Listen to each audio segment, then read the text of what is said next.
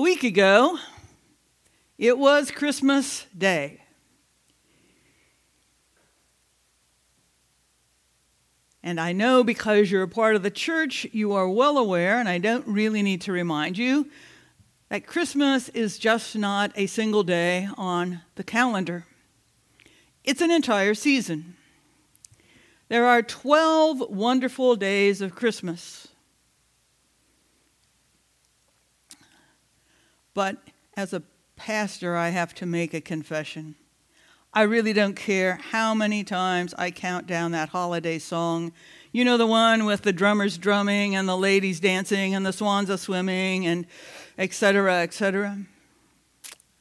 Even though I know it's still Christmas, in a way, it feels like Christmas is already over. All the radio stations have stopped playing carols. They play it. They start early. All the gifts have been opened and used and put away, and some of them even recycled.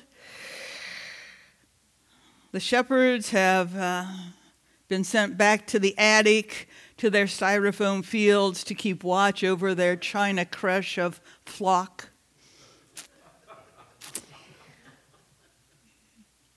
I've been reading Facebook posts all uh, yesterday from various friends who are talking about undecorating their house. So we may be ready to move on because it feels like Christmas is over.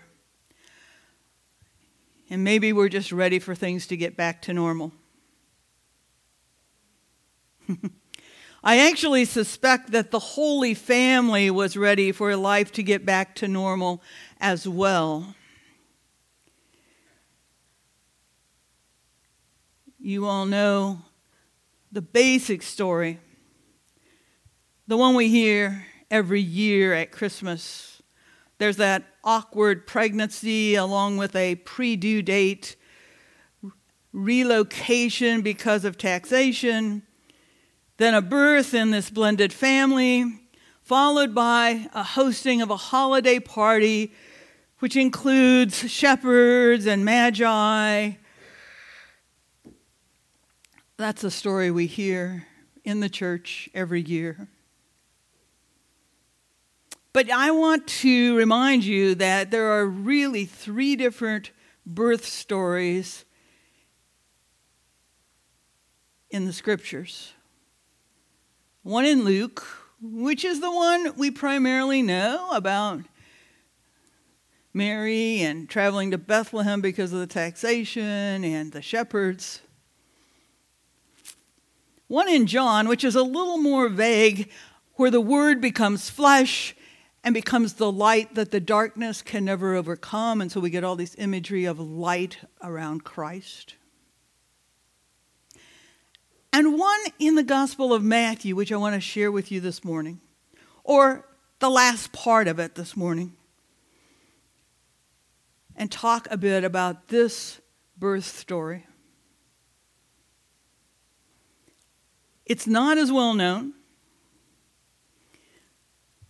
and it really has some significant differences, but we need to be aware of it. The reading for this morning comes from Matthew chapter two, verses thirteen through twenty-three. Now, after the wise men had left, an angel of the Lord appeared to Joseph in a dream and said, "Get up, take the child and his mother and flee to Egypt, and remain there until I tell you. For Herod is about to search for the child to destroy him." Then Joseph got up, took the child and his mother by night, and went to Egypt, and remained there until the death of Herod. This was to fulfill what had been spoken by the Lord through the prophet, "Out of Egypt I have called my son." When Herod saw that he had been tricked by the wise men, he was infuriated. And he sent and killed all the children in and around Bethlehem who were two years old or under, according to the time that he had learned from the wise men. Then was fulfilled what had been spoken through the prophet Jeremiah. A voice was heard in Ramah, wailing and loud lamentation. Rachel weeping for her children. She refused to be consoled because they are no more. And when Herod died, an angel of the Lord suddenly appeared in a dream to Joseph in Egypt and said, "Get up, take the child and his mother, and go to the land of Israel, for those who were seeking the child's life are dead." Then Joseph got up, took the child and his mother, and went to the land of Israel. But when he heard that Archelaus was ruling over Judah in place of his father Herod, he was afraid to go there. After being warned in a dream, he went away to the district of Galilee. There he made his home in a town called Nazareth, so that what had been spoken through the prophets might be fulfilled. He will be called a Nazarene. This is the word of the Lord. Thanks be to God.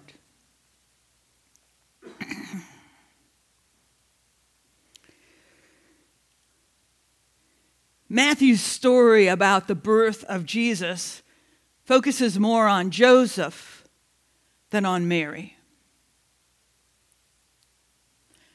Joseph was betrothed to Mary, and she was found to be with child.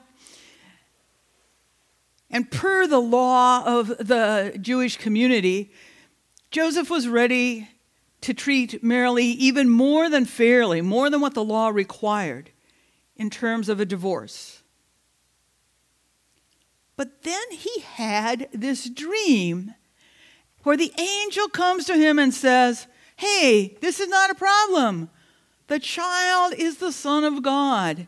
Marry her and name the child Jesus."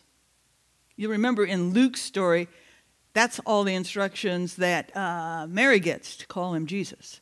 Here, Joseph gets all those instructions. And so he goes through with it, the words that the angel had told him. And at the birth of Jesus, a star appears and attracts the attention of these wise men, magi, from the east, who start to travel because they know this star has some significance. They travel, no doubt, for many months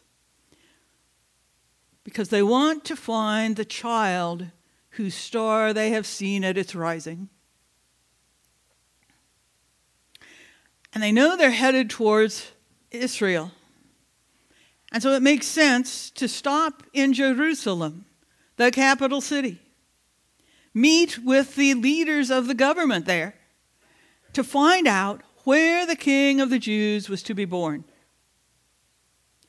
Herod, who was king, didn't have any clue that there had been any births in the family. As a matter of fact, he knew there hadn't been. And so he contacts the Jewish, the religious authorities, the scribes, the Pharisees, to find out about a birth of a king. And he then tells the wise men, "Go to Bethlehem, find the child, and come back and tell me so that I too can go."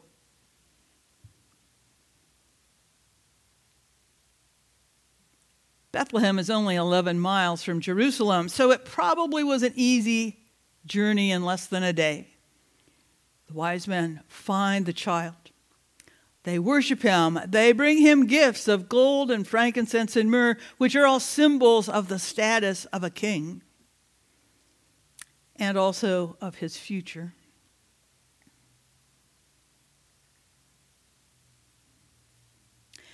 And being told in a dream, a lot of dreaming going on here, being told in a dream not to go back to Herod, the wise men ultimately leave and head back to their country to the east by a different route. That's when our passage picks up. Upon the Magi's departure, life becomes anything but normal for the Holy Family. And they must have been so weary of it not being normal.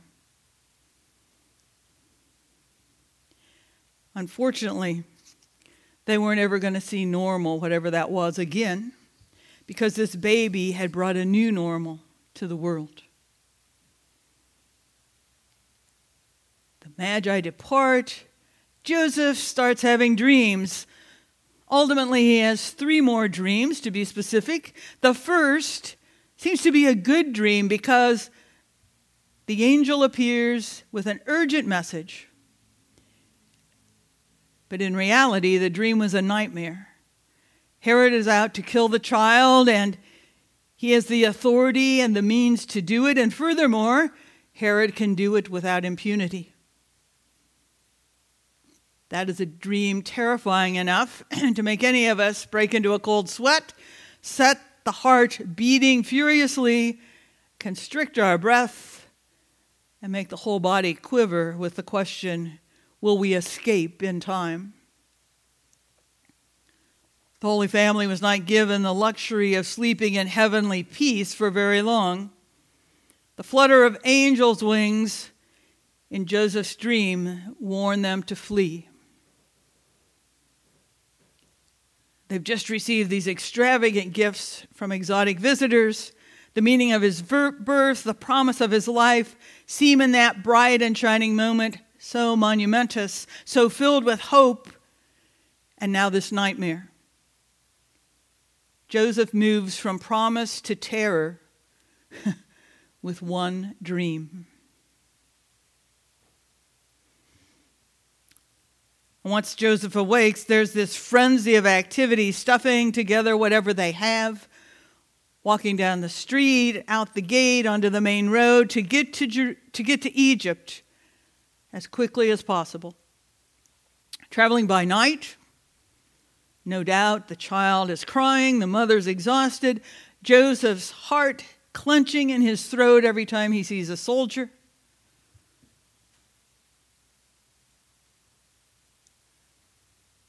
And they do arrive in Egypt. And you know what? There are Egyptian records that prove that, because the Egyptians kept really good records of immigration. But the nightmare doesn't end when they get to their place of refuge. It actually grows greater, spreading beyond Joseph and this new family, pervading their former neighborhood.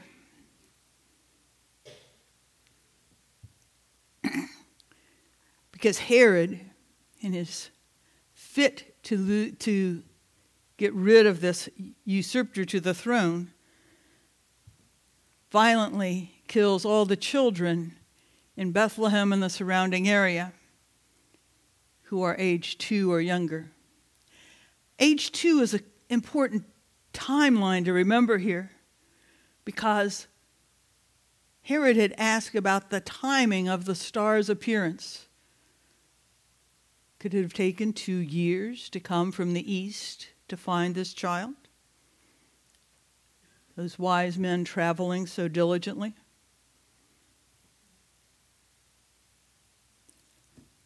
The slaughter of these children is reminiscent of something that happened in Egypt generations before, where another Joseph had gone for refuge, or had actually been taken for refuge, and years later, all the males were being killed by the Pharaoh.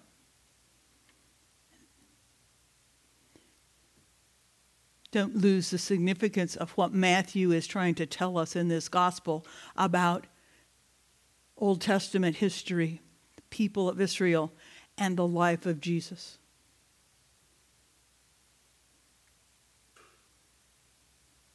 We've traveled really quickly from gold, frankincense, and myrrh to homes drenched with the blood of children, because a tyrant fears any potential challenge to his power and authority. The intense compression of Matthew's story from the Magi to the slaughter is just eighteen verses, but it reveals the truth of the human situation.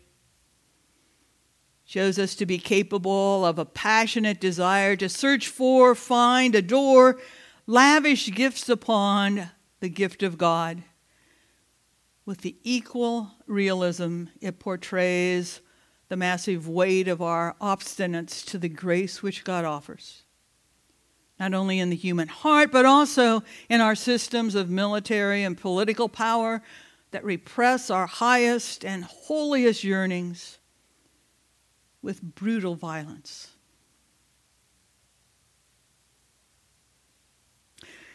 Joseph's next two dreams in this passage continue this oscillating pattern between hope and nightmare.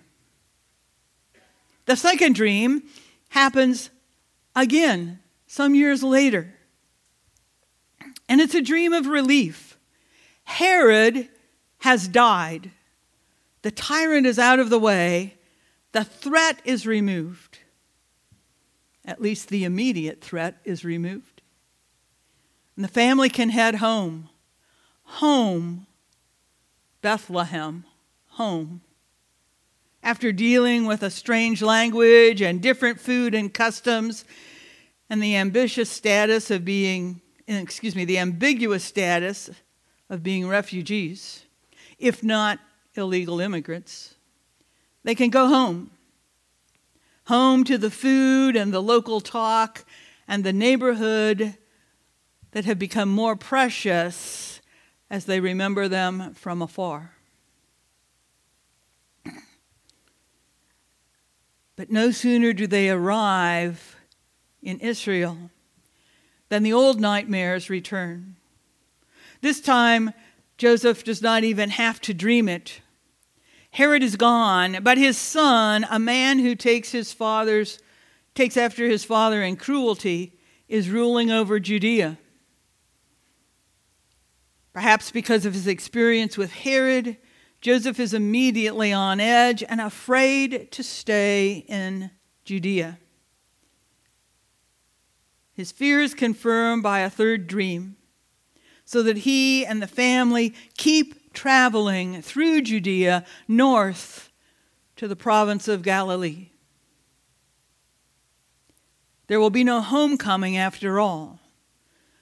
No return to their old neighborhood. According to Matthew's gospel, Jesus starts his childhood as a refugee, fleeing from Judea to Egypt, and then coming home, but not staying in Judea, going on to Galilee.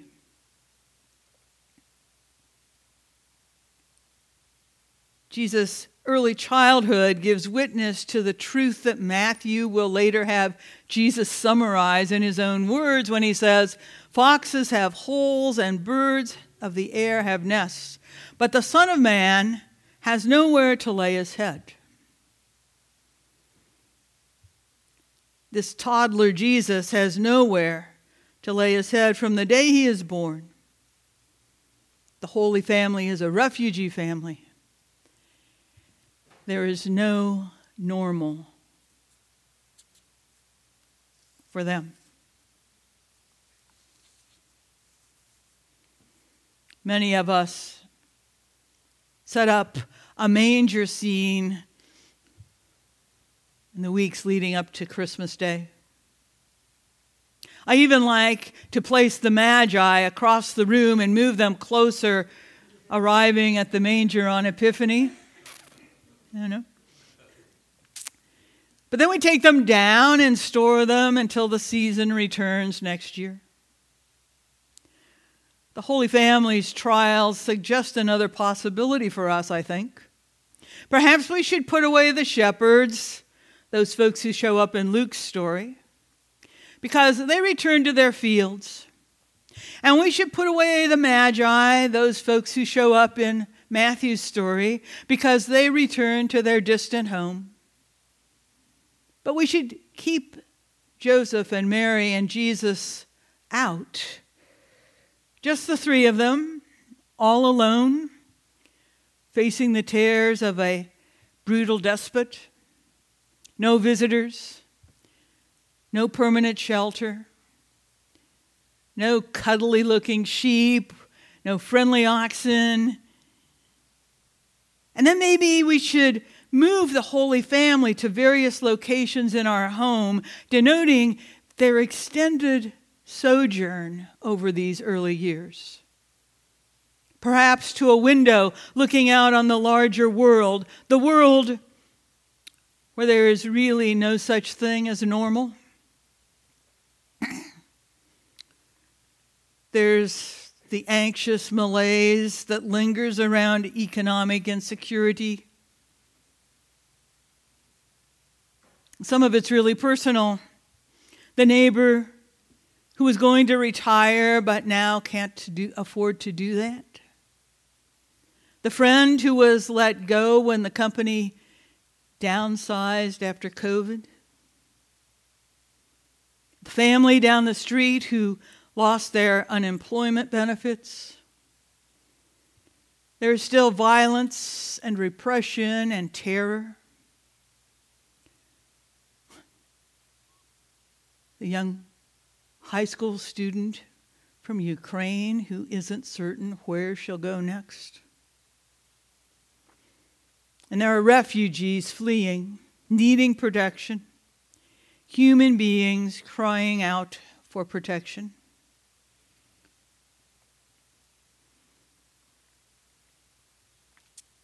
In this gospel, Matthew dares to see things as they are, and still affirm that God is working, even in the worst that we can do.